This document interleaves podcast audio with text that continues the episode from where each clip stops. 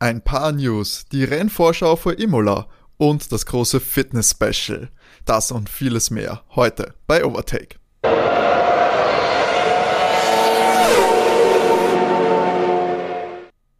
Hallo und herzlich willkommen bei Overtake, eurem Lieblingsformel 1 Podcast.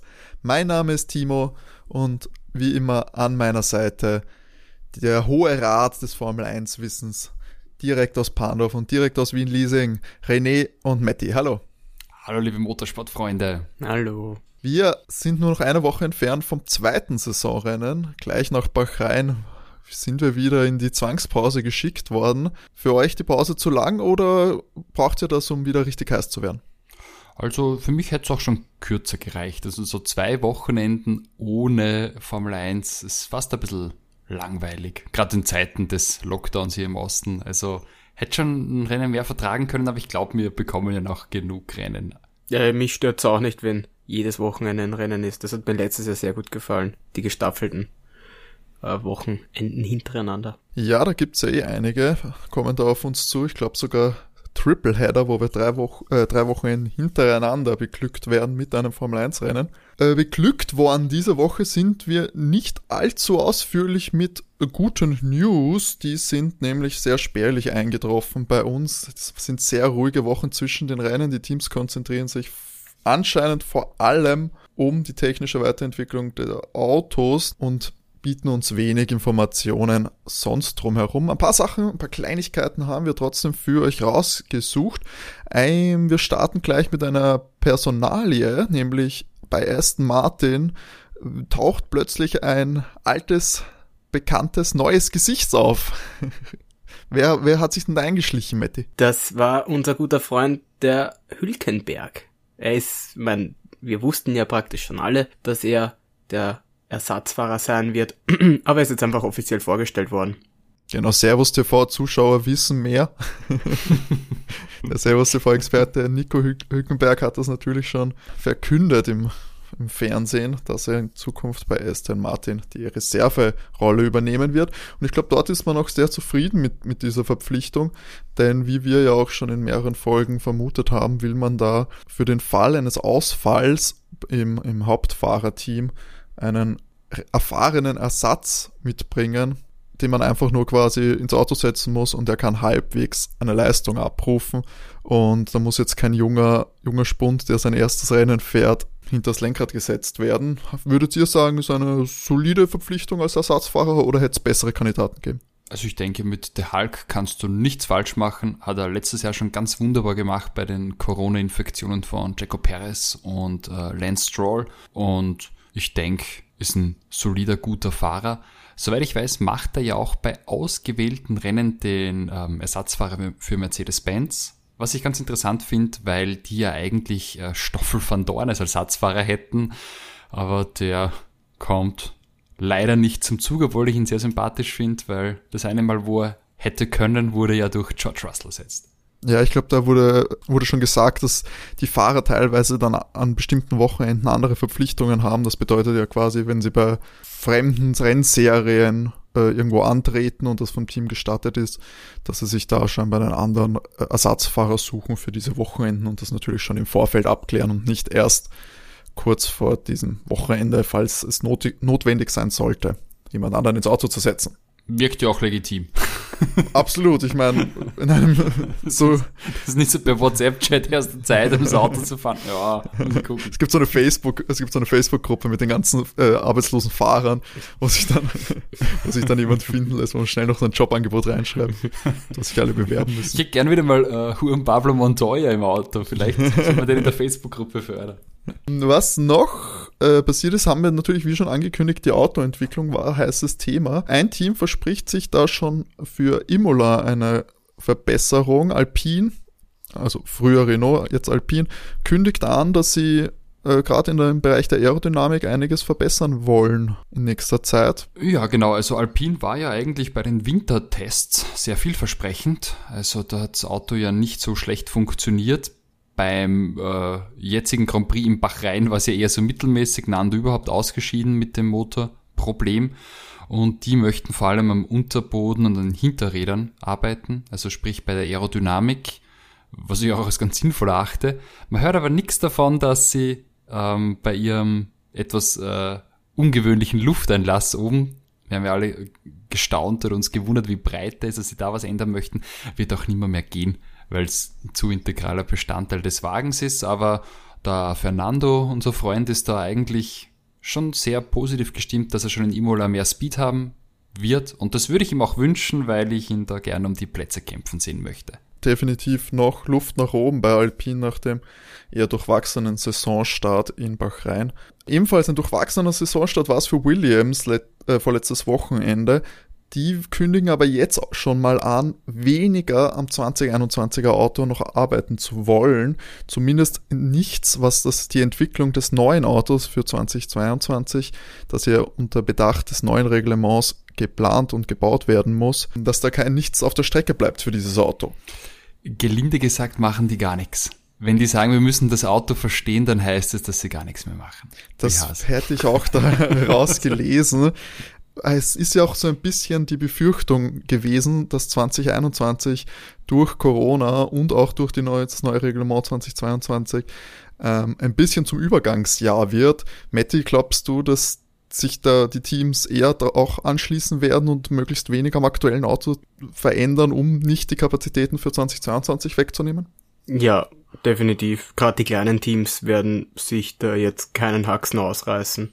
Williams hat ja selber gesagt, sie wollen eigentlich nicht das Schlusslicht sein, aber äh, im Moment schaut sie auch nicht so aus, weil im Moment schaut der Haas schwächer aus, also haben sie ja doch irgendwie ihr Auto verbessert, aber das macht doch irgendwie Sinn, du hast ein kleineres Budget und versuchst ja auch so deine ganzen Token, die du hast, dann zur Verfügung eben für die neue Saison, für das neue Auto zu verwenden, für die ganzen neuen Regeln, um da wirklich einen Schritt nach vorne zu machen. Und man weiß ja selbst dieses Jahr, äh, wenn sie praktisch in ihrem Sinn erfolgreich sind, dann werden sie nicht letzter. Also ist das jetzt auch nicht gerade so erfolgreich. Ja, Im Großen und Ganzen wird Williams diese Saison wohl eh keine großen Sprünge machen. So viel könnten sie an diesem Auto wahrscheinlich gar nicht verändern.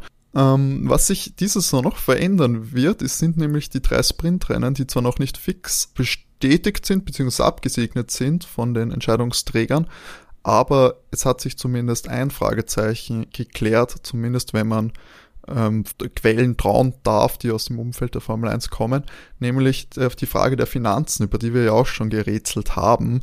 Wie wird das finanziell kompensiert äh, bei diesen Rennen? Es kostet natürlich deutlich mehr Geld als ein normales Qualifying.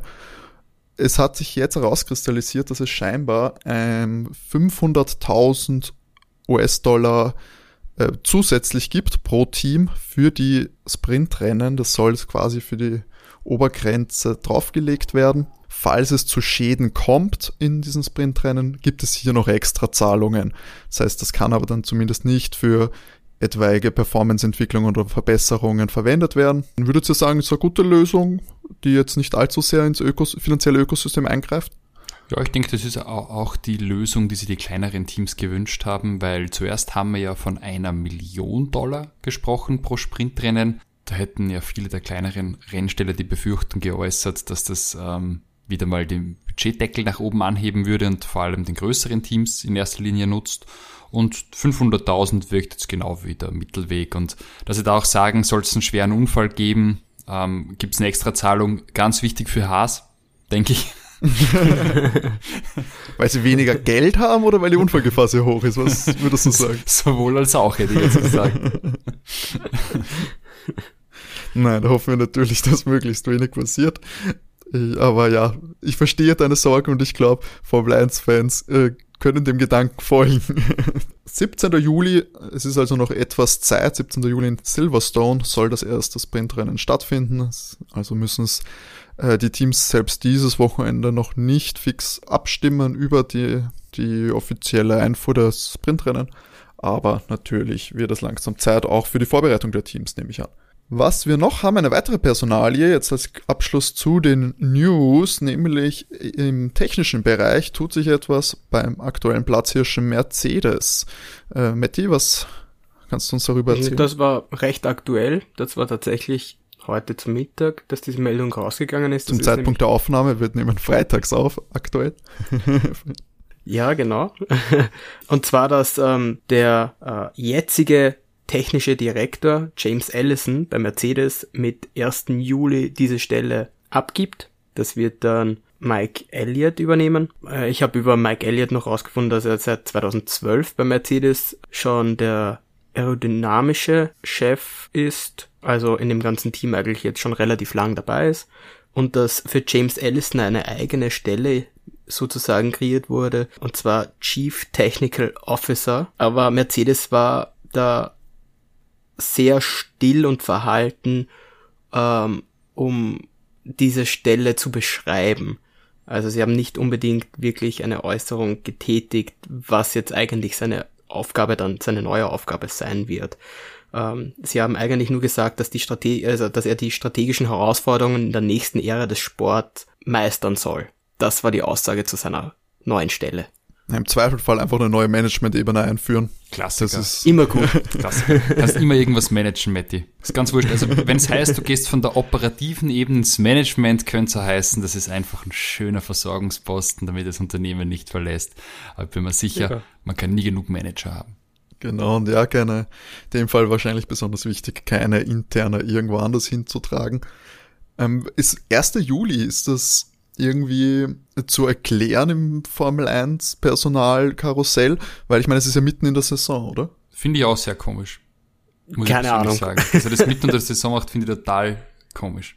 Aber vielleicht, vielleicht wollte er weg und Toto wollte ihn halten und hat er gesagt, okay, dann mach mal irgendein C-Level neu. Weil sie sind ja vorher ohne C-Level auskommen. Also es ist jetzt nicht ungewöhnlich, einen CTO zu haben, aber sie haben ihn ja vorher nicht braucht. Also ich denke eher, wahrscheinlich wollte er raus aus dem Vertrag oder vielleicht wollte er, ich meine, der ist 53, vielleicht wollte er ein bisschen leiser treten. Du bist ja unglaublich viel unterwegs in dem Job. Und wenn du jetzt sagst, gut, ich gehe da ins Management, dann sitze ich normal irgendwo in einem Büro und gehe nicht mehr in die Rennstrecke in der Funktion. Und das könnte halt, sie sagen ja nichts drüber, vielleicht war es ein privater Beweggrund. Zum Beispiel äh, McLaren hat ja auch unter der Saison zum Beispiel den CEO gewechselt. Wann war es? Vor zwei Jahren? Wo Zach Brown praktisch Ja, Ron Dennis beerbt hat, aber das war ja alles andere als schön. Ja, ja nein, aber, Und aber das, den Zach haben sie Brown- rausgehauen, also das kannst du ja Na, nicht vergleichen. Wer ist, denn, wer ist denn jetzt, ähm, Der andere bleibt ja. wer ist denn jetzt, oder wer ist technischer Direktor? Weil das war ja zuerst Zach Brown und dann hat er die Stelle unter dem Jahr abgegeben an wen anderen. Ach so, ach so, so, du meinst was anderes. Ähm, ähm, du meinst Andreas Seidel, der jetzt eigentlich Operativteamchef ist. Ich weiß nicht, was Zach Ja. Brown vorher für eine Stellen gehabt hat, aber die haben ja da auch Paddy Lowe rausgehauen. Na, warte, ah, der war aber Nein, nein, Williams. Paddy Lowe war bei, Williams. genau, und davor war er bei Mercedes. Ja, aber wie, gesagt, also für mich wirkt halt ähm, mitten in der Saison ein Switch ist, ist Ja, ich habe ich hab jetzt überlegt, die, es kommt relativ zu dem Zeitpunkt, wo die Saison letztes Jahr angefangen hat, weil vielleicht war da eben praktisch Saisonbeginn und von dem Zeitpunkt hat der um ein Jahr verlängert. Ich weiß ja nicht, wie der, wie dem sein Vertrag davor war, weil das könnte hinkommen. Ich meine, es wäre seltsam, dass sie das so komisch planen, weil sie ja davon ausgehen hätten Ja. müssen, dass das nicht Aber das der wäre Fall mir sein jetzt wird. nämlich eingefallen, weil, Aber ja, wäre ein sie, guter Grund, ja. weil sie haben so letztes gemacht Jahr haben. so spät erst angefangen das wird auf ein Jahr hinkommen. Aber keine Ahnung, ob die Verträge, wie da die Verträge jetzt genau sind. Wir werden es nie erfahren. Wir werden, genau, über die Verträge werden wir es nicht erfahren. Ja, außer Toto kommt zu uns. Naja, Fragen. müssen wir noch mal einladen. Ich weiß nicht, ob wir wichtigere Fragen haben als die Verträge von James Allison, aber bessere Fragen als Wolfgang Fellner werden wir haben. so, Ich hoffe, er gibt uns ein besseres Interview wie Gernot Blümel. Kann die allgemeine Aufregung verstehen. also ein bisschen salopp dann bei uns vielleicht. So, gut. Bevor wir da zu weit ins innenpolitische Tagesgeschäft von Österreich abdriften, switchen wir doch zu einem wesentlich, naja, einem relativ verwandten Thema, nämlich den Social Media News. Soweit kommen wir da gar nicht davon hinweg. René, was hat sich getan? Ja, wie immer, Freunde, habe ich die äh, Instagram-Profile unserer Fahrer und Teams gestalkt. Und tatsächlich war in den sozialen Medien eigentlich schön was los die Woche. Ähm, zu Beginn gleich mal einer meiner absoluten Lieblinge im Paddock, Danny Ricciardo, der Honey Badger. Ähm, der hat es aufs Cover ähm, eines Magazins geschafft, und zwar auf die Square Mile. Ein super langes Interview gegeben, das könnt ihr euch auch kostenlos im Netz ansehen. Und das fand ich ganz sympathisch, vor allem die, äh, die Shots ähm, von ihm im McLaren und außerhalb äh, des McLarens und so, die sind richtig geil gemacht. Also cooles Interview.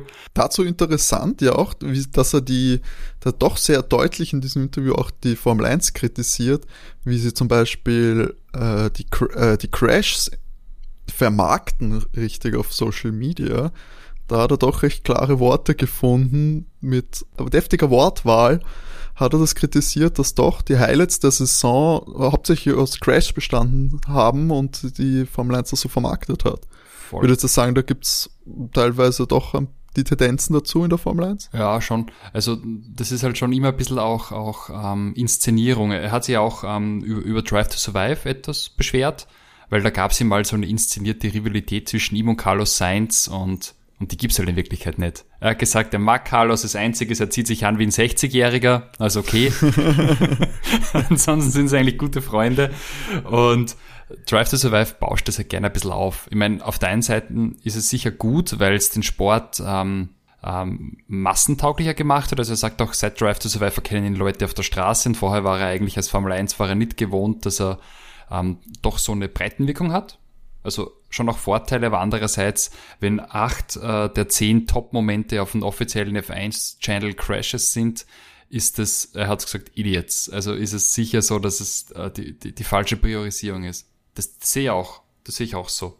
Aber äh, generell ist ein tolles Interview. Er ist mir noch sympathischer geworden danach und äh, da kommt auch so ein bisschen zum Sprechen über, äh, wo kommt er her, wie war seine Jugend, wie ist Verhältnis zu seiner Familie, wie hat er so in den Motorsport gefunden, wie war auch das Verhältnis zu Max, warum ist er von Red Bull weg und wie ging es ihm da auch mit der Entscheidung ähm, Renault und McLaren. Also wirklich lesenswert. Nehmt euch die Zeit, wenn ihr Zeit habt und schaut's rein. Ähm, würde jetzt für sich ein, eigenes, äh, einen eigenen Newsartikel füllen, das machen wir jetzt nicht.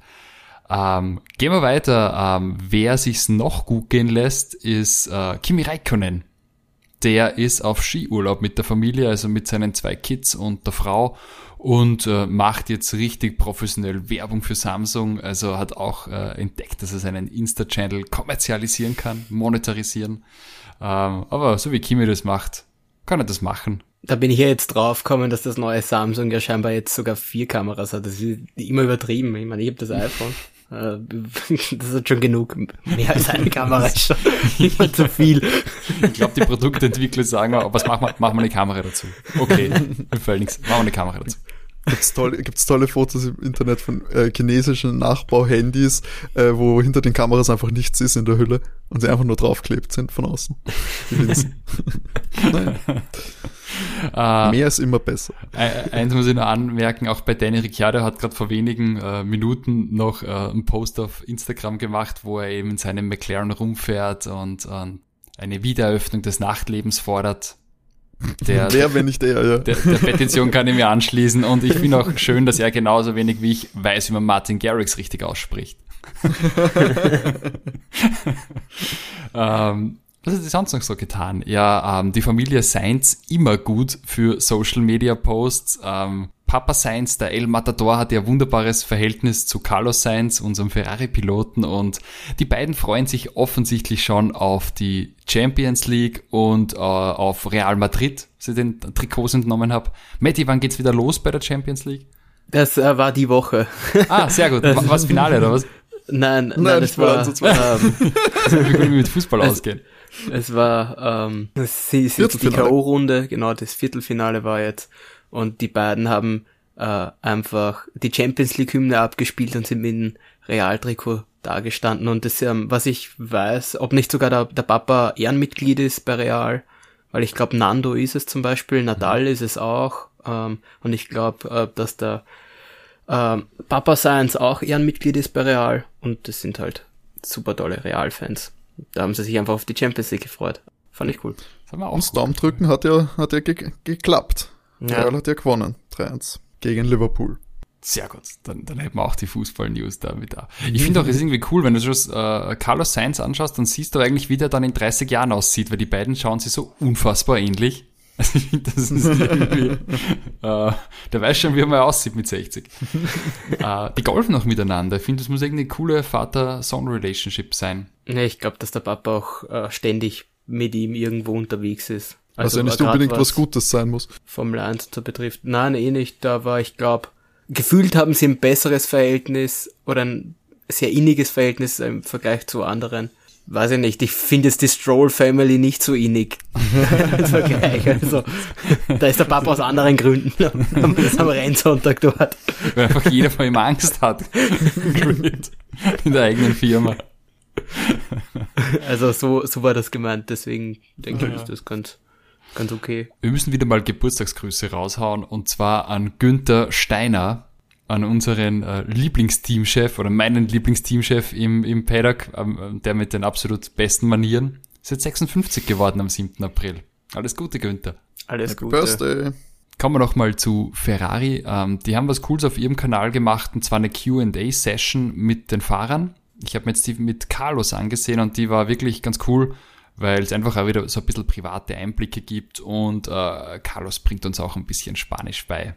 Also so die, die, die wichtigen Basics, wie Hallo sagen und wie geht's dir. Großartig. Eine, eine News gibt's noch, weil das ist mir jetzt gerade eingefallen, dass ich das vor einer Stunde oder sowas gesehen habe. Ähm, und zwar, dass, weil du jetzt Ferrari sagst, ähm, Charles hat sich jetzt in Monaco sein, sein Vorjahres-Ferrari hinstellen lassen. Also den hat er jetzt in seiner Garage stehen, sein Formel-1-Wagen. Ist herrlich, wenn man so viel Platz hat, um ein Formel-1-Auto in seine Wohnung zu In stellen. Monaco. Das auch. Ziemlich geil, oder? ja, ich glaube, er wird schon ein paar Dublonen verdienen bei Ferrari, um sich das leisten zu können. Ich glaube, er, er kommt schon nicht aus den ärmsten Verhältnissen, also. Ja, also generell, Monegassen sind jetzt sicher nicht die bedrohte Spezies, wo der, wo der Staat immer kurz vor der Selbstauslöschung steht oder vor dem Zerfall der Strukturen. Ich glaube, da ist so. Ich mache mir auch keine Sorgen um, um ihn. Aber fand ich einfach cool, weil ich hätte auch gemeint, oder meinen ist gut, einen Formel-1-Wagen da rumstehen. So, und das war's dann auch schon mit den Social Media News. Wir haben diese Woche uns ein kleines Special überlegt. Nachdem wir ja auch die Teamvorstellungen immer hatten in unserer Folge, haben wir gedacht, wir gehen auch auf ein Thema vertiefend ein, das ich glaube in der Formel 1 und gerade für die Fans, die auch von etwas außerhalb auf die Formel 1 blicken, besonders interessant, weil es ja oft heißt, wie viel Sport steckt wirklich im Rennsport, wie viel äh, Können und wie viel körperliches verlangt das von den Fahrern überhaupt ab. Und da haben wir uns gedacht, wir schauen uns das etwas genauer an und konzentrieren uns etwas auf den Fitnessbereich, der so von einem Formel 1 Fahrer abverlangt wird. Und ich würde sagen, wir haben da ganz verschiedene Punkte und fangen wir mal einfach so an. Matti, kannst du uns erzählen, wo liegt die Herausforderung, die körperliche für einen Formel 1 Fahrer? An der Fitness. ähm, also es ist so, mal zuallererst vor einigen Jahren waren die Fahrer noch nicht so fit, wie sie es jetzt sind. Das hat sich über die letzten Jahre sehr stark entwickelt. Es liegt natürlich auch an den, an den Autos, dass die einfach schneller geworden sind. Und wir haben ja sehr viele G-Kräfte. Ähm, das fängt an in den Kurven, das geht aber auch, wenn, bei den, wenn du abbremst zum Beispiel. Ja, der Muskel, der am meisten beansprucht wird, ist der Nacken. Weil den brauchst du einfach, sonst haut's dir ununterbrochen den Kopf an die Seiten zum Beispiel und du kannst nicht stabil halten. Gerade wenn ein Grand Prix länger dauert. Wir hatten jetzt schon eigentlich lang keinen Grand Prix, der so richtig lang gedauert hat, bilde ich mir ein, aber früher oder vor ein paar Jahren hatten wir immer wieder Grand Prix dabei, dass die Fahrer dann angefangen haben, den Kopf an der Seite sogar schon anzulegen, weil der Grand Prix zu lange gedauert hat. Das heißt, dass die Fahrer einfach müde werden. Das sind eben, wie du schon gesagt hast, bei den G-Kräften, nur für die, die das vielleicht nicht wissen, um was es sich da handelt, das kann man sich ja so vorstellen, wenn du mit einem Auto in die Kurve fährst und ich drücke das auf eine Seite, ist das eine kleine Form der G-Kraft. Korrigiert mich, wenn ich das jetzt falsch erklärt habe. Das ist ein Zusammenspiel ähm, aus Zentrifugal- und Zentripetalkräften. Das ist schön gesagt, aber kannst du das auch für jemanden ja, erklären, der den nicht in Wikipedia ein, eintragt? Ein, ein G ist, ist die Erdbeschleunigung 9,81 Meter pro Sekunde Quadrat. Das ist praktisch die Schwerkraft, die wir hier erleben auf der Erde. Das heißt, ähm, wenn du jetzt äh, sozusagen dein Körpergewicht berechnen möchtest, das ist ja zum Beispiel überall ein bisschen was anderes, dann ist es zum Beispiel bis der Mond leichter wie hier auf der Erde. Das hat einfach mit der Anziehungskraft zu tun. Also 9,8 Meter pro Sekunde Quadrat ist die Erdbeschleunigung hier bei uns. Und das heißt, wenn wir zum Beispiel jetzt von Kräften wie 5 oder 6 G sprechen in einer Kurve, die durchwegs auftreten, zum Beispiel in Mugello in der Toskana, Kurve 7, dann hast du einfach das sechsfache Gewicht. Weil du kannst es jetzt ganz vereinfacht so sehen, ähm, Erdbeschleunigung sagen wir mal 10 und dann bist du auf einmal mal 60. Das heißt, dein Gewicht versechsfacht sich und das ist dann schon recht unangenehm. Du kommst auf solche Kräfte zum Beispiel auch beim Raketenstart oder wenn du jetzt äh, Kampfpilot wärst. Also das sind nicht Kräfte, die wir normalerweise als Menschen nicht ausgesetzt sind. Am ersten würden wir als Normalos sowas neu in einer Achterbahn erleben. Jetzt stellt euch vor, dass ihr irgendwie bei so einer, eben so einer Achterbahnfahrt äh, noch gleichzeitig äh, lenken müsstet und darauf achten müsstet, dass ihr bestimmte Kurven einhaltet, dass ihr nicht auch noch in andere Leute reinfahrt, dass ihr überholt, äh, abbremsen etc. Das alles verlangt körperlich natürlich super viel ab von den Fahrern, die das zwei Stunden dann teilweise am Stück machen müssen, ohne wirklich die Möglichkeit haben, eine Pause zu machen. Deswegen ist natürlich äh, eine körperliche Fitness unabdingbar. Sie fängt eben, wie Matti schon richtig sagte, eben am Nacken an. Äh, auch natürlich bei, äh, bei Crashs unfassbar belastet sein können, das Hin- und Herwackeln bei einem Kopf kann schnell zu Verletzungen führen. Auch das Gewicht des Helmes, ich glaube bis zu ungefähr sieben Kilo kann so ein Helm haben. Und das ist natürlich äh, sehr, sehr anstrengend für die Nacken- und Schultern- und Halsmuskulatur, weshalb da auch, finde ich, die, die absurden Fotos entstehen bei diesem Training. Äh, da werden ja die, die Fahrer teilweise in richtig, in so spezielle Maschinen für das Nackentraining eingespannt und das schaut wirklich alles andere als gesund aus, dieses Nackentraining. Nicht unbedingt cozy. So, so ein Beispiel jetzt dafür wäre ähm, Robert äh, Kubica bei seinem äh, Unfall damals. Ähm, da hat man über die Beschleunigungssensoren im Auto eine Kraft von 75 G gemessen beim Einschlag. Und dann kann man sich mal vorstellen, auch wenn das jetzt nur für einen Bruchteil einer Sekunde auftritt, was das für eine Belastung für, einen, für den Körper sein kann, weil da halt alle inneren Organe auch wandern und natürlich dann zum Beispiel gegen Knochen oder gegen die Körperhülle prallen. Also das sind auch riesige Probleme. Der Körper ist halt nicht gemacht für das. Also gemacht wären wir ja so evolutionär für 5 kmh gehen und hinfallen. Das ist relativ wurscht aber halt nicht für 300 äh, Kilometer pro Stunde fahren und irgendwo abrupt auf Null verzögern. Und Mette, welche Muskelgruppen äh, sind noch besonders relevant für die Formel-1-Fahrer? Wir brauchen, wie schon gesagt, wir brauchen den Nacken, äh, wir brauchen die Arme, die sind sehr wichtig, weil die Arme brauchst du fürs Lenken nicht mehr so stark wie früher, weil mittlerweile haben die ganzen Autos eine Servolenkung, die gab's früher nicht. Die Servolenkung ist im so kurz gefasst einfach dafür da, dass sie das Lenkrad unterstützt. Typisch, wir brauchen den Rumpf, um stabil im Auto zu sitzen. Und dann brauchen wir natürlich noch die Beine. Die Beine brauchst du eben dann zum Anbremsen, zum Gas geben, aber hauptsächlich beim Bremsen haben wir ja wieder die G-Kräfte.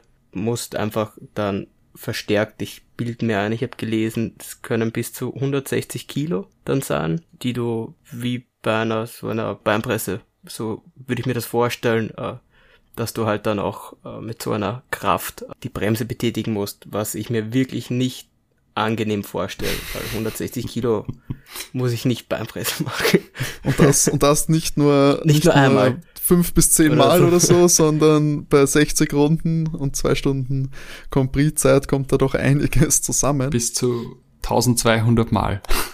Genau, bis zu 1200 Mal wird er auf die Bremse gedrückt und natürlich durchwegs aufs Gas. Das erfordert einiges an Kraft und Ausdauer, vor allem eben auch in den, äh, in den Beinen. Das ist, finde ich, nämlich eins, was ich mir bei, bei der Recherche gedacht habe, dass es äh, vielleicht ein Sport ist, der im Gegensatz zu, wenn man jetzt hernimmt, eine Leichtathletik, wo es sehr viel um Explosionskraft geht, also der muss der Muskel sofort explosionsartig äh, die Kraft freilassen, ist es beim, beim Formel 1 Sport eher mehr ein, ein ausdauernder Sport. Das heißt, es wird sehr viel gearbeitet mit isometrischen Übungen. Das heißt, dass eine Spannung gehalten wird. Das, da muss jetzt nicht äh, 200, äh, 200 Kilo auf der, auf der Hantel sein und äh, zum Drücken, sondern da geht es darum, dass du längere Zeit äh, Gewicht aushaltest und halten kannst und stabil im Auto sitzen kannst. Äh, deswegen ist auch zum Beispiel Ausdauer sehr wichtig dass du, dass der Körper nicht ermüdet einfach im Laufe der Zeit.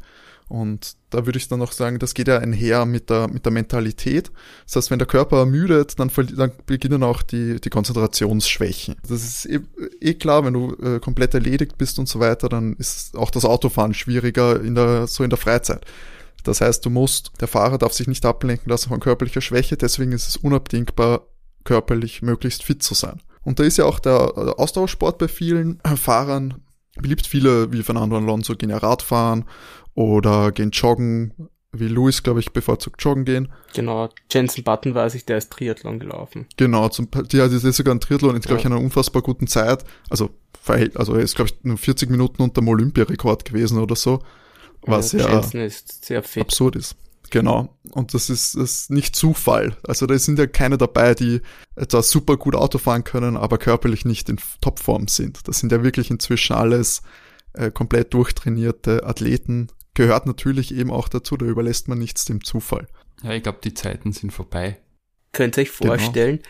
James Hunt, der gesoffen hat und geraucht hat. Ich liebe diese Bilder vom Grand Prix. So, aber gut, die Wahrscheinlichkeit war relativ hoch, dass du danach nichts mehr trinkst nach dem Grand Prix, weil du nicht überlebst. Der hätte das auch gemacht.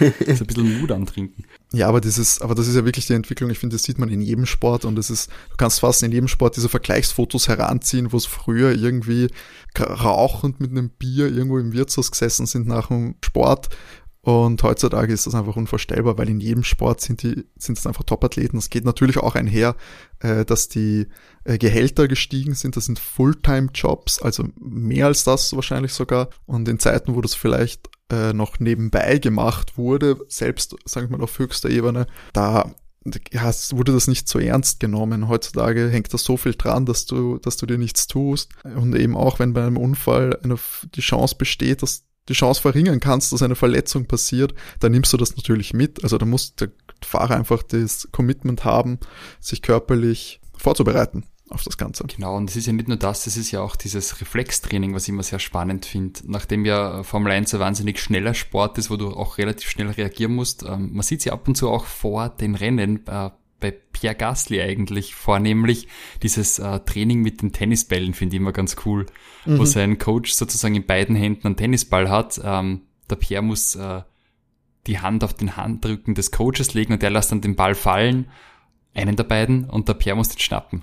Und das ist ja, das ich, ich habe das mal selber probiert, das ist schon nicht ganz äh, einfach, die Aufgabe. Und äh, der lässt halt nie runterfallen. Und äh, die haben schon wirklich verdammt schnelle Reflexe, wenn man es so vergleicht mhm. mit mit einem selbst. Ich weiß nicht, ob da das auch jetzt wirklich eine Rolle spielt. Ähm, wir haben es irgendwie auch diese Woche mal gehört von, von äh, Juan Pablo Montoya, dass er durch diese Gamification und den E-Sport und manche der Fahrer im, im Grid sind ja auch begeisterte Spieler, so wie, wie Charles, ähm, Lando oder George. Ob das auch mit, mit reinspielt bei den Reflexen. Was denkt ihr da? Also ich glaube, es ist meines Wissens nach gibt es schon Studien, die, die zeigen, dass die Hand-Augen-Koordination durch Videospiele verbessert werden kann ich kann mir vorstellen, dass es bis zu einem gewissen Grad auf höherem Niveau ein, ein Vorteil sein kann, solange es halt die Waage sich hält natürlich auch mit körperlicher Fitness, weil wenn wir haben, es gab diverse Sportarten, ich glaube beim Fußball und auch beim Football gab es halt die Fälle, dass irgendwie die Spieler in der Nacht äh, sehr lange aufgeblieben sind und Playstation gespielt haben oder so. Und das wurde halt natürlich nicht äh, sehr wohlwollend von den Verantwortlichen aufgenommen. Die Frage wäre dann für mich auch, was sollte man da spielen? Ein Rennspiel? Na, ich schätze mal, ich schätze mal, wenn sie da diese real, relativ realistischen Racing-Simulationen spielen, glaube ich, ist das äh, wahrscheinlich nicht schlecht. Ich glaube, das kann schon helfen. Und ja, alles, was schnelle Reflexe erfordert, das kann, können, glaube ich, wahrscheinlich schnelle Ego-Shooter können das genauso sein. Anspruchsvolle, anspruchsvolle Jump-Run-Spiele oder so. Ich schätze mal, dass wenn du jetzt irgendwie äh, deine, deine ausführlichen Strate rundenbasierten Strategiespiele spielst, wird das nicht viel für deine Hand-Augen-Koordination tun. Ich muss dich enttäuschen, finde ich. Ah, verdammt, also Ränkespiel in Crusader Kings nützt mir nichts. Ich, ah. ich fürchte nicht, nicht für deine Formel 1. Aber das hätte ihr mit, mit Call of Duty wesentlich besser vorbereitet. Möchte man meinen, ja. Matti, wir musst den Vergleich ziehen beim Autofahren, ihm das geholfen hat im Wiener Straßenverkehr. Da kann ich nicht mitreden, aber. Ich glaube, Matti, da wäre eher GTA. Nachdem ich nicht durch Wien rase, kann ich da nicht sagen, ob es mir unbedingt was hilft. ich bin dann schon ein sehr gesitteter Fahrer eigentlich. Was mich noch interessieren würde, äh, äh, oder wie ihr das seht, äh, es gab ja relativ lange ein Gewichtslimit in der Formel 1, das halt natürlich auch dann leichtere Fahrer, die kleiner sind, bevorzugt hat weil man natürlich ja ein gewisses Gewicht des Autos auch nicht überschreiten wollte, weil gewisse Kilos natürlich auch wieder einen Wettbewerbsnachteil bedeuten würden, weil mehr zu bewegende Masse ist natürlich beim Beschleunigen und Verzögern oder auch in jeglicher Form des Rennens ein Nachteil. Und jetzt gibt es seit 2019 dieses Mindestgewicht von 80 Kilogramm des Fahrers inklusive Sitz. Genau. Und ähm, das hat ja viel inklusive Sitz. Ja, aber der Sitz Sitzschale. Das ist ja nur diese nur diese Carbonschale, die ja praktisch so nichts wiegt. Okay, ich habe nur gedacht, sonst, wow, die müssen ja dann. Na, na Louis hat mir gesagt, ähm, das hat immer möglich zuzulegen. Also der Louis hat dann gesagt, er wiegt, ähm, er ist von 68 auf 73 Kilo rauf. Ja, das kann ich mir gut vorstellen ich schätze mal, das war eine gute, eine gute Regelung, die notwendig ist, damit sich die, die Fahrer nicht in gesundheitlich schwierige Situationen. Das hätte ja auch zum Beispiel Mark Webber oder Jensen Button sehr geholfen, die ja davor beide aufgehört haben. Aber die sind, in dem Sinn hätte es ihnen geholfen, weil das beides relativ große Fahrer sind. Das hat Jensen Button auch oft kritisiert, dass er einfach körperlich so viel immer abnehmen musste dann in der Off-Season, damit er wieder in das Auto reinpasst und eben nicht so viel wiegt und äh, das ja, hätte ihm sicher ganz gut getan. Dass, dass solche Sachen ausgeglichen werden, das sollte keine Rolle spielen, wie groß der Fahrer ist und eben dann auch, wie viel er wiegt. Und eben, dass du nicht hast, ich glaube, das war ein Problem, das vor allem auch Skispringer zum Beispiel hatten. Da wurde auch ein Mindest-Body Mass Index eingeführt, äh, damit sich die nicht, äh, nicht auf Zwang runterhungern und dann möglichst leicht sein müssen, damit, damit sie möglichst weit fliegen. Und ich schätze mal, das ist in Formel 1 ein ähnlicher Gedanke gewesen, dass vor allem die Gesundheit da im Mittelpunkt stand. Wobei das ja heutzutage so ist, wenn der Fahrer weniger wiegt, dann muss das Auto schwerer gemacht werden. Genau, es gibt Zusatzgewichte. Mit Zusatzgewichten. Dann. Aber die können ja, ich glaube, die kannst du äh, beliebig anbringen, wo du willst. Genau, genau, das heißt, es ist immer noch ein Vorteil, wenn dein Fahrer kleiner ist, weil er dadurch schon mal wahrscheinlich weniger wiegen wird, selbst wenn er trainiert ist, weil du ist ja zum genau. Beispiel genau. ein kleinerer Fahrer aber körperlich sehr gut beieinander und hat, wenn du dann die Gewichte besser platzieren kannst als mittig im Auto, ist das ein klarer Vorteil. Yukis, Yukis Weltmeistertitel ist nur ein Katzensprung entfernt, wenn es darum geht, das klein und leicht. Hast du geschaut, was er wiegt? Ich habe nicht geschaut, was er wiegt, ich weiß, also, es gibt offizielle Zahlen, aber er ist zumindest klein. wir könnten jetzt noch etwas zur Ernährung sagen. Ich persönlich fand die Ernährung, die wir da, äh, die ich da recherchieren konnte, nicht sonderlich spannend. Da geht es wirklich um ähm, typische Sportlernahrung, die der Teil des Fitness- und Ernährungsplans von Formel 1-Fahrern sind. Zur Kalorienzufuhr sind Kohlenhydrate äh, wichtig, kurz vorm Rennen, vor allem eben möglichst viel Kohlenhydrate, damit die Energiespeicher voll sind. Viel Eiweiß ist auch besonders wichtig, gerade wenn man eben im Fitnesstraining Muskeln aufbauen will. Ja, das waren keine großartigen Überraschungen dabei. Das einzige, eben Lewis und ein paar andere Fahrer haben das öfter erwähnt, aber Lewis hat ja mal eine Zahl genannt, dass er während einem Rennen vier Kilo abnimmt, wenn es warm ist, zum Beispiel in Singapur. Ich habe auch das letzte Mal noch gesehen, dass zum Beispiel Carlos Sainz hat nach Bahrain hat er noch zwei Burger dann gegessen oder zum Beispiel Charles hat auch mal nach dem Grand Prix dann noch beim McDonald's sich was geholt. Ähm, ich wollte nur anmerken, dass sie sich prinzipiell die Fahrer alle super fit einfach und gesund ernähren. Die essen ja sonst eigentlich nichts, aber nach so einem Grand Prix nimmst du so viel ab, dass du so schnell wie möglich halt versuchst, wieder Kalorien zu dir zu nehmen. Genau, was aber, wo man auch sagen muss, bei den 4 Kilo, da ist halt noch sehr, sehr viel Flüssigkeit dabei. Genau. Na klar.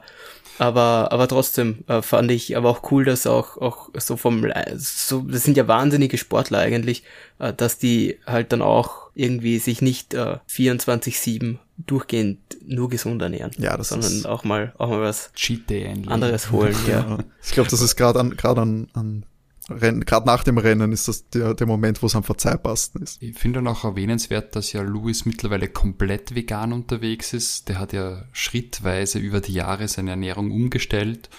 Zuerst auf äh, rotes Fleisch verzichtet und dann das ähm, auch auf Geflügel und Fisch ausgedehnt und ist mittlerweile komplett vegan unterwegs.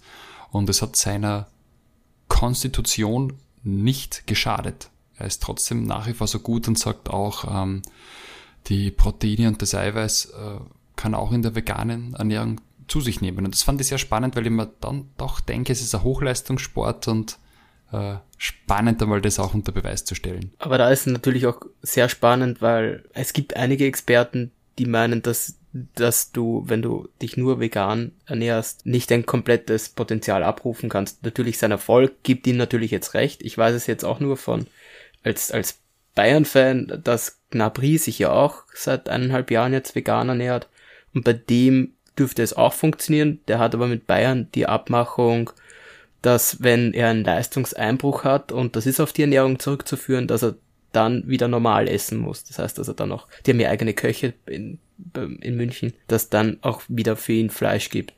Ähm, aber bis jetzt dürfte auch ihm seine Form und alles Mögliche äh, recht geben, sich vegan zu ernähren. Das ist natürlich auch jetzt irgendwie für mich auch so ein Beleg. Ich meine, ich bin nicht vegan, aber finde, es ist definitiv eine, eine sinnvolle Ernährungsart und Leute, die sagen, dass dann gewisse Sachen nicht mehr möglich sind oder dass man keine Energie hat. Ich glaube, so Leistungssportler wie eben ein Profifußballer oder Lewis Hamilton widerlegen das ganz gut. Ja. Wenn das eine vegane Ernährung und äh, auf hohem Level performen, es sich definitiv nicht widersprechen. Genau, und du kannst dann eine Stufe weitergehen und die flüssig ernähren, so wie auf der Tour de France.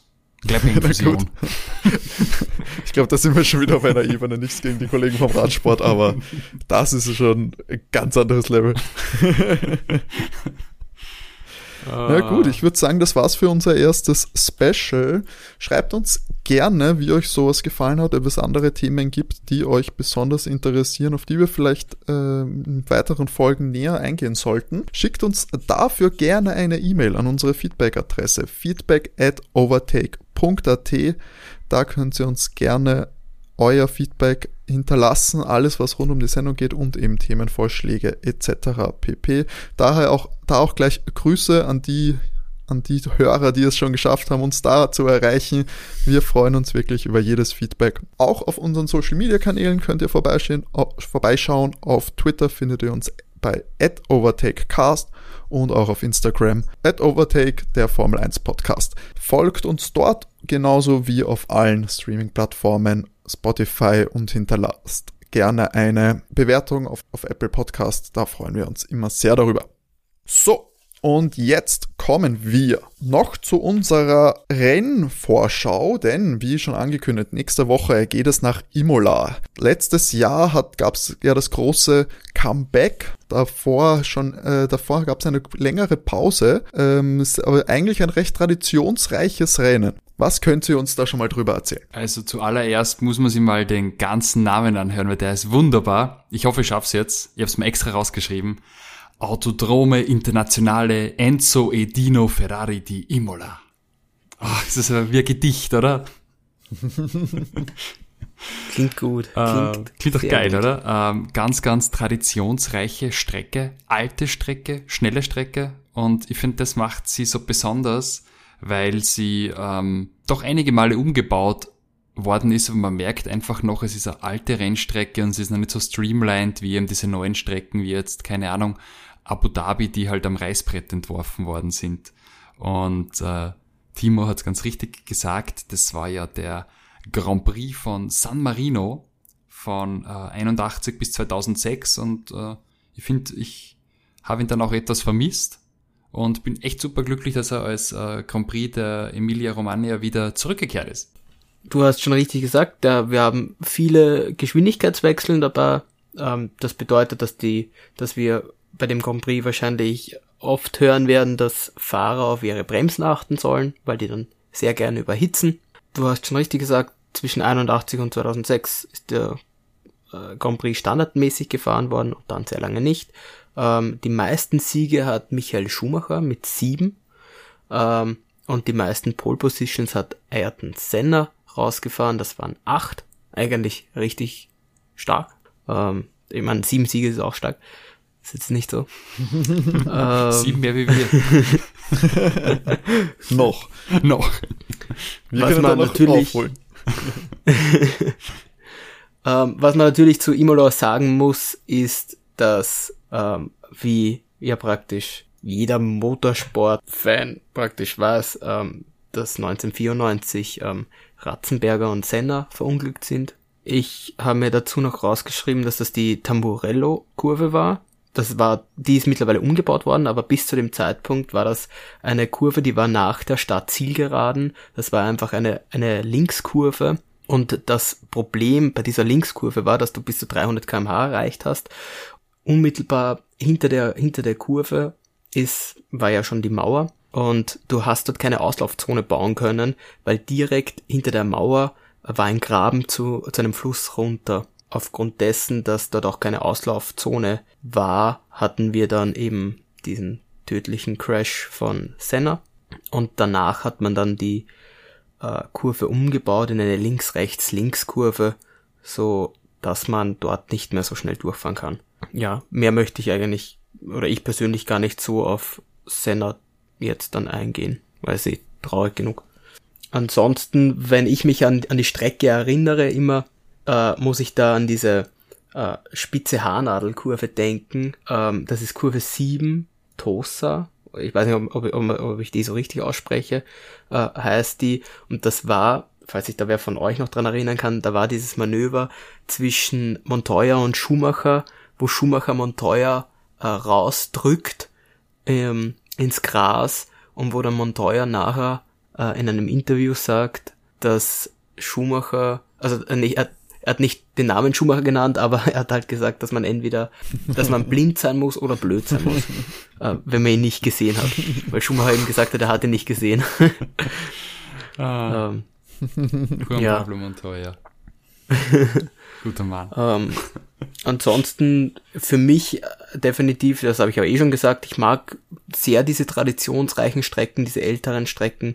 Ich gehe davon aus, dass wir nicht allzu viele Überholmanöver haben werden ähm, weil es eben eine ältere Strecke ist, das heißt, sie ist auch schmäler, du hast die, äh, bei den Auslaufzonen, die es gibt, ist es meistens Gras, das heißt, du kannst dann nicht grob von der Strecke weg, weil entweder dreht dich sonst oder dann machst du die Reifen schmutzig, das will auch keiner. Also wird da auch auf dieser Strecke sehr aufs Qualifying ankommen.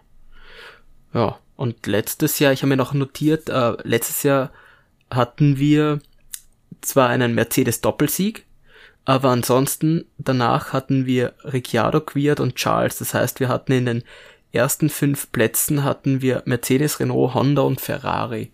Das heißt, wir waren da von den Motorenherstellern sehr durchgemischt, was die ersten Plätze betrifft. Und eher eine katastrophale äh, Red Bull Performance an dem Wochenende. Mhm. Max ausgeschieden ja, waren, und Albon nicht so Platz 15. Auch weit von den Punkten entfernt. Ja, aber immer ist ins Ziel gekommen. Ich weiß nicht, ob das der Standard ist, den man bei Red Bull ansetzt. ich glaube nicht. Aber ich glaube, da können wir uns echt auf ein spannendes Rennen freuen. Also ich bin schon richtig äh, hyped. Genau, und da würde ich doch von euch gleich mal verlangen, dass ihr doch eure Tipps abgibt. Was glaubt ihr denn? Wie wird das Podium nächste Woche aussehen? Dann fange ich mal an. Ich sehe natürlich unseren Lewis ganz oben am Treppchen Oh Gott, wenn jetzt, wenn jetzt ihr beide wieder Hamilton Verstappen Bottas dürft, dann, dann werde ich aber hart. Das ist aber genau das, was ich vorher gehabt habe. ähm, na, ich, ich, ich, ich glaube aber vielleicht sogar, dass Jacko auf den dritten Platz fahren wird, wenn er ihn jetzt gut unter Kontrolle hat. Bottas hat mir noch nicht so gut gefallen zu Beginn.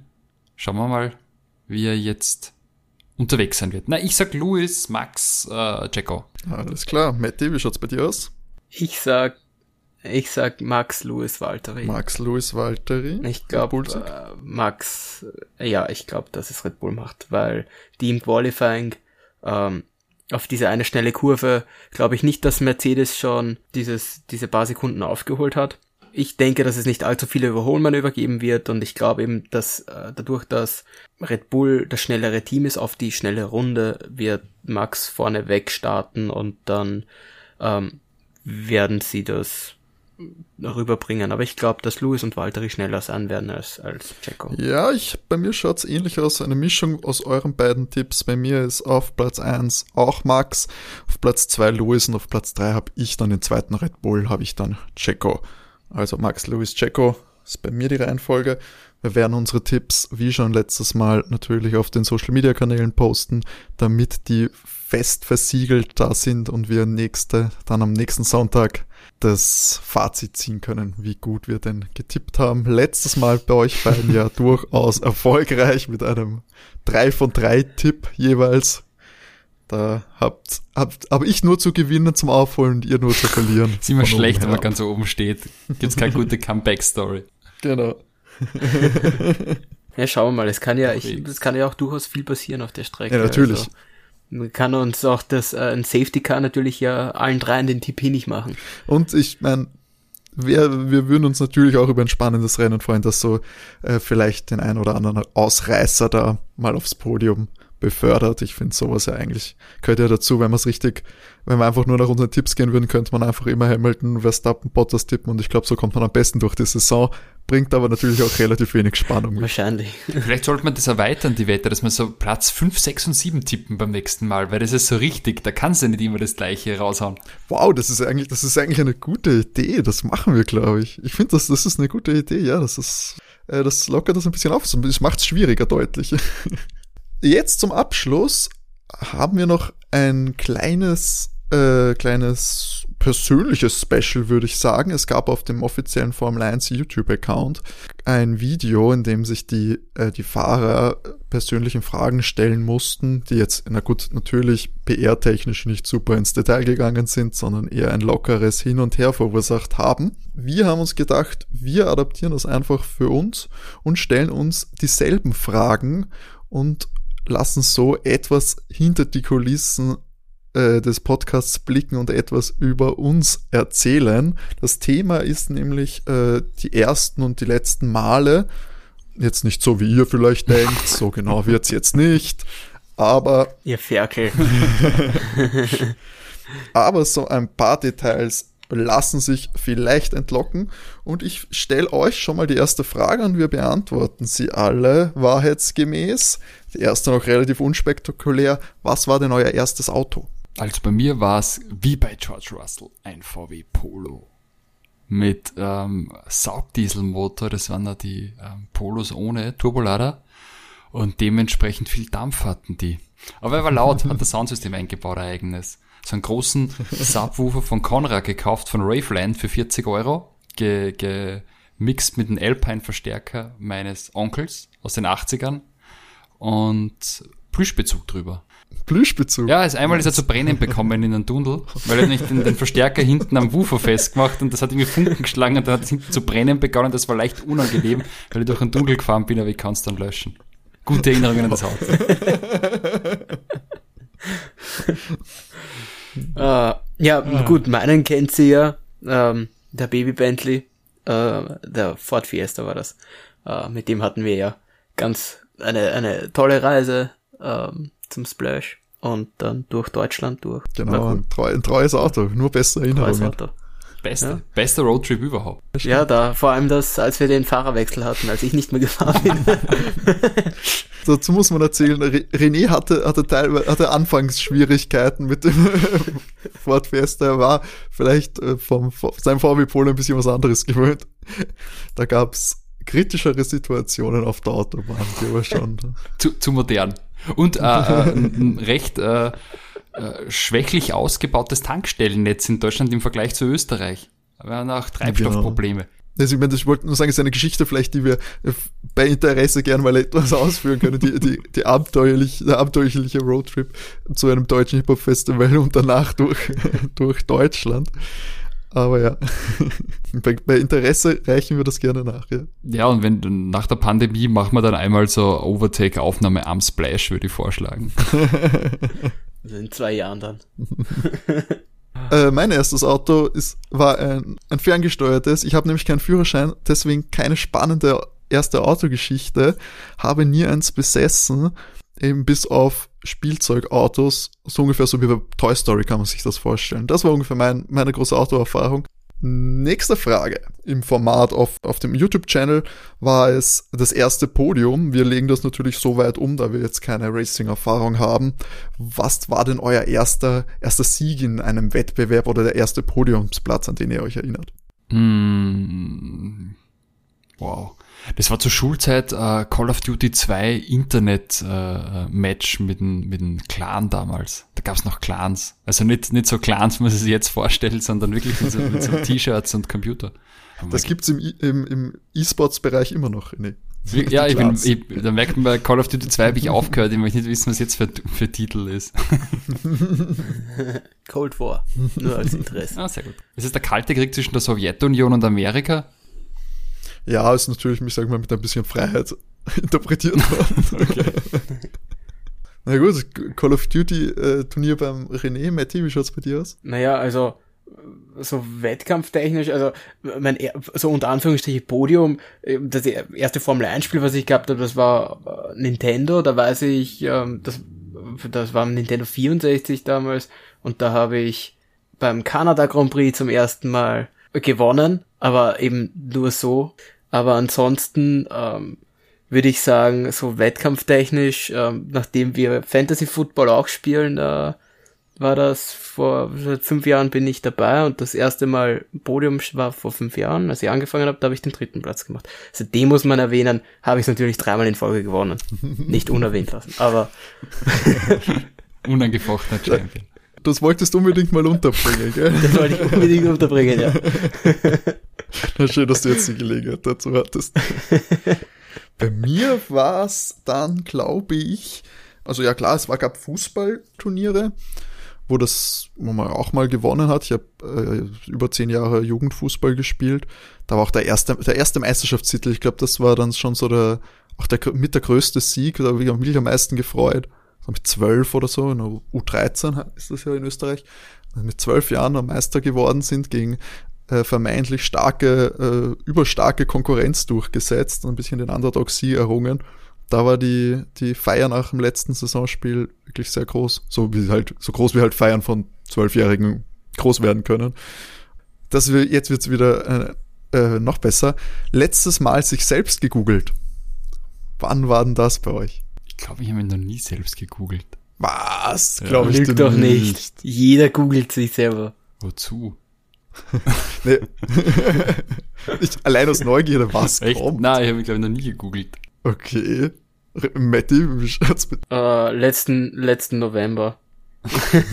das war einfach, weil ich habe ich hab auch selber Fußball gespielt und ich, ich weiß, dass, dass wenn man meinen Namen eingibt, dass eins der ersten Bilder ist dann eins noch, oder war zumindest eins noch. Ich wollte einfach nachschauen, ob das immer noch da ist. Ja, Deswegen habe ich mich selber gegoogelt. Ich habe das auch, ich habe das relativ, also nicht, nicht regelmäßig, aber ab und zu, weil mir wirklich nichts Besseres mehr einfällt, dann google ich mich schon mal selber. Um, Man sieht doch, sich immer gern selber. Ja, ne, ich, ich, es ist auch immer, es schwingt auch immer ein bisschen Angst mit, was könnte auftauchen, muss ich sagen. Ich habe ein relativ cleanes äh, Google-Ergebnis, auch viel mit Fußball eben in Verbindung. Aber ich habe allein so vor, vor Bewerbungen oder so, vor Bewerbungsgesprächen möchte ich auch schauen, auf was ich mich da, also die googeln mich doch sicher, weil ich schon wissen, was da kommt, wenn man mich eingibt. Na, da muss ich zugeben, vor Bewerbungsgesprächen habe ich mich nie selber gegoogelt. René, ich kann dich beruhigen, sehr safe, sehr safes Google-Ergebnis. Wirklich? Wie ich gerade sehe. Sehr ja, gut. relativ safe. Unbedeutend vermutlich, oder? ja, Aber auch da, es gibt scheinbar einen René, der Fußball gespielt hat. Na, schau. ich weiß nicht. Nicht sehr erfolgreich, aber naja. Naja, so wie ich. Grüße gehen raus. Einfach, das bist du. Vielleicht gibt sich auch einfach irgendwer mit deinem Namen aus. um über die mauen Fußballresultate hinweg zu täuschen. Schön, dass wir das geklärt haben. Die Formel 1-Fahrer wurden dann als nächstes gefragt, ob sie sich erinnern können, wann sie ihr erstes Autogramm gegeben haben. Da von uns wahrscheinlich noch nie jemand ein Autogramm gegeben hat, äh, wäre bei uns die Frage, was war denn das erste Autogramm, das ihr euch von jemandem geholt habt? Ich habe noch nie Autogramm geholt. Wow, wirklich? Ja. Noch nie? Hast du auch keins? Nein. Also hast du nichts unterschriebenes? Nö. Legst du auch keinen Wert darauf? Tatsächlich, ihr habt mir zum Geburtstag mal äh, ein signiertes Foto von euch geschenkt, das habe ich noch. Und das steht auch hier oh. neben, neben mir. okay, Im goldenen Rahmen. Mit, mit Matti. Das, das hast du eigentlich, das toppst du, toppst du alles wahrscheinlich. Das ist eigentlich mein erstes und letztes Autogramm und das ist so toll, ich möchte gar kein zweites mehr. ja, das ist wirklich ein tolles. Ähm, bei mir war es ähm, Autogramm von Helge Peyer. Zu dem Zeitpunkt äh, Rapid-Tormann. Und ja, das war mein erstes Autogramm, was ich mir geholt habe. Ich war, hab selber im Tor gespielt. Also zu dem Zeitpunkt auch ein Vorbild von mir in jüngeren Jahren. Also ja, war cool. Und jetzt inzwischen ein Moderationsvorbild, oder?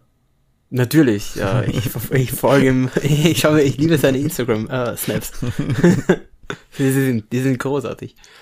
Mag ich. Bei mir war es, was ich mir selbst geholt habe.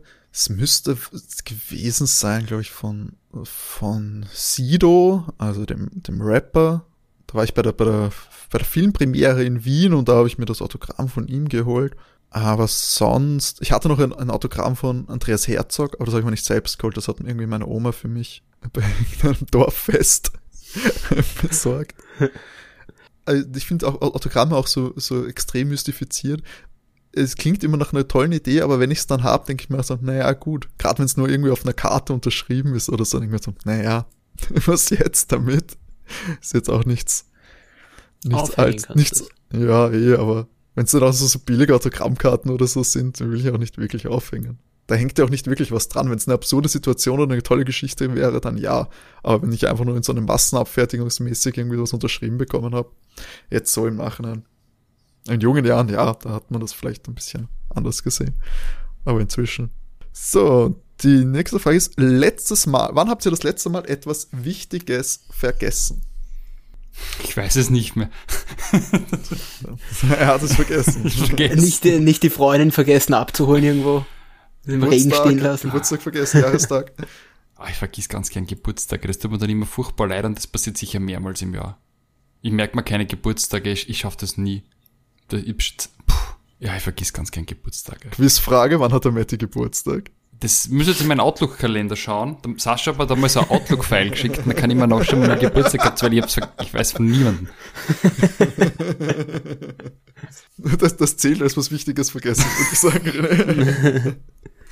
Matti, was, was, was du Puh, ähm, es war sehr lustig, weil es war tatsächlich heute. Ähm, ich bin aus der Arbeit raus und es hat natürlich was mit der Arbeit zu tun. Ich gehe raus und will, war schon am Weg zum Zug und dann fällt mir ein, dass ich was sehr Wichtiges heute noch, was in der Arbeit zu erledigen war, vergessen habe. Also musste ich dann wieder zurückgehen und den PC hochfahren, war tatsächlich nervig, weil ich war gedanklich halt schon am Weg heim. Und dann nochmal neu in die Arbeit zurückgehen, fand ich halt selber nicht so geil. Aber was soll ich machen? Musste halt nur irgendwie gemacht Verstehe das voll, es ist auch extra schwierig, wenn man schon beim Zug ist oder so, dann so, nein! ja. Das verstehe naja. ich gut. Ich habe ich hab, ich hab was ähnliches, da habe ich nicht etwas vergessen, aber es hat äh, ähnliche Gedankengänge, glaube ich, erfordert von mir. Ähm, dass ich in der Früh, äh, ich stehe relativ früh auf und bin dann automatisiert, läuft so meine Morgenroutine ab. Und ich gehe halt wie immer dann Musik hörend äh, zur Bahnstation, die so 15 Minuten entfernt ist von mir zu Hause. Ich höre hör natürlich Musik und ihr, kennt natürlich diesen Kontrollgriff, hat man alles dabei. Mhm. Man greift sich mhm. so vorne auf die Taschen, hinten auf die Taschen. Ich greife mir vorne auf die Taschen, ich spüre das Handy in der Tasche, in der Hosentasche und denke mir nichts dabei. Irgendwann greife ich mir dann in die, in die Jackentasche, wenn ich, als ich dann unten schon bei der Bahn standen bin, greife ich in die Jackentasche und da ist auch das Handy. Und dann bin ich irgendwie so, Moment, habe ich das nicht gerade in der Hosentasche auch gehabt? Greife ich in die Hosentasche, ist auch ein Handy. Greife ich nochmal in die Jackentasche, ist es das Handy meiner Freundin, das ich zusätzlich noch eingesteckt habe. Für alle Fälle. Für alle Fälle war das zu der Zeit Handy meiner Freundin eingesteckt. Schau dann auf mein anderes Handy, wo mir schon, äh, wo sie mir dann schon Mails geschrieben hat, dass ich, äh, ob ich das Handy eingepackt habe. Ich, ja, sie findet es daheim nicht. Also noch, dann habe ich die ganzen 20 Minuten, also die 15 Minuten wieder zurückgehen können nach Hause, um mir das Handy zu bringen, weil ich konnte, äh, ich konnte ja nicht irgendwie mitteilen, äh, wie ich es bekommen habe.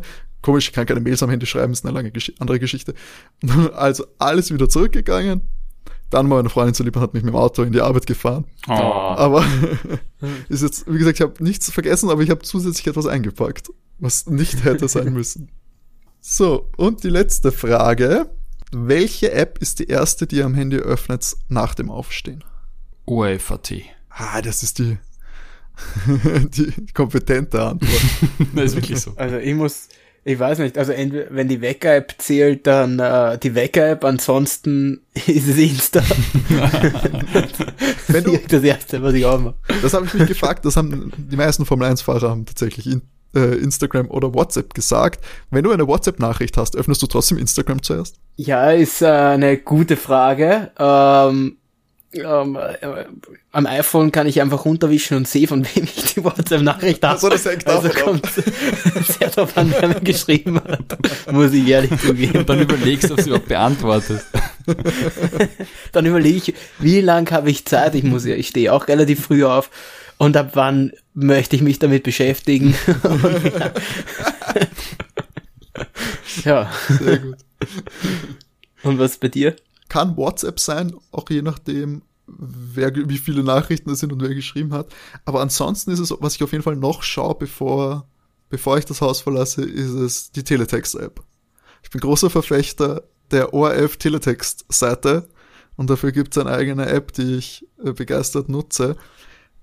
Ist mir, ist mir lieber als, als ORF.at oder, oder andere große Zeitungen, Tageszeitungen, weil, weil es einfach kürzer, weil es einfach schneller geht. Einfach die, äh, sehe ich direkt, ob die Welt sich noch dreht, wie Armin Wolf es mal gesagt hat. Das steht zumindest als erstes im Teletext, deswegen äh, großer Verfechter des Teletext. Schaut euch das an, gebt ihm eine Chance, hat sehr viel Potenzial. Und man muss, man muss sich nicht zwingen, nicht die Kommentare zu lesen.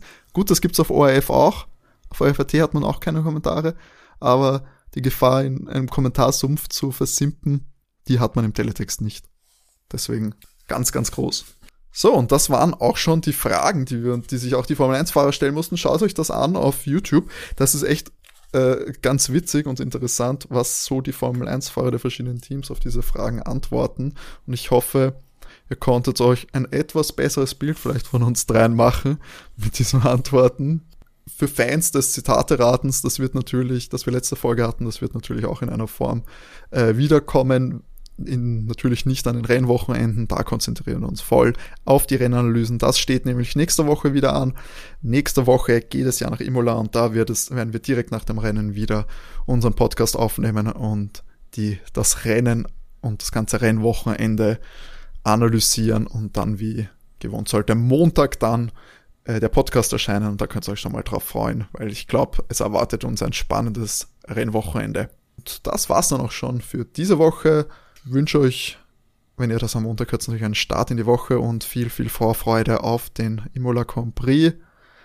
Und außerdem wünschen wir euch wie immer genug Benzin im Tank. So ist es. Tschüss. Bye. Ciao.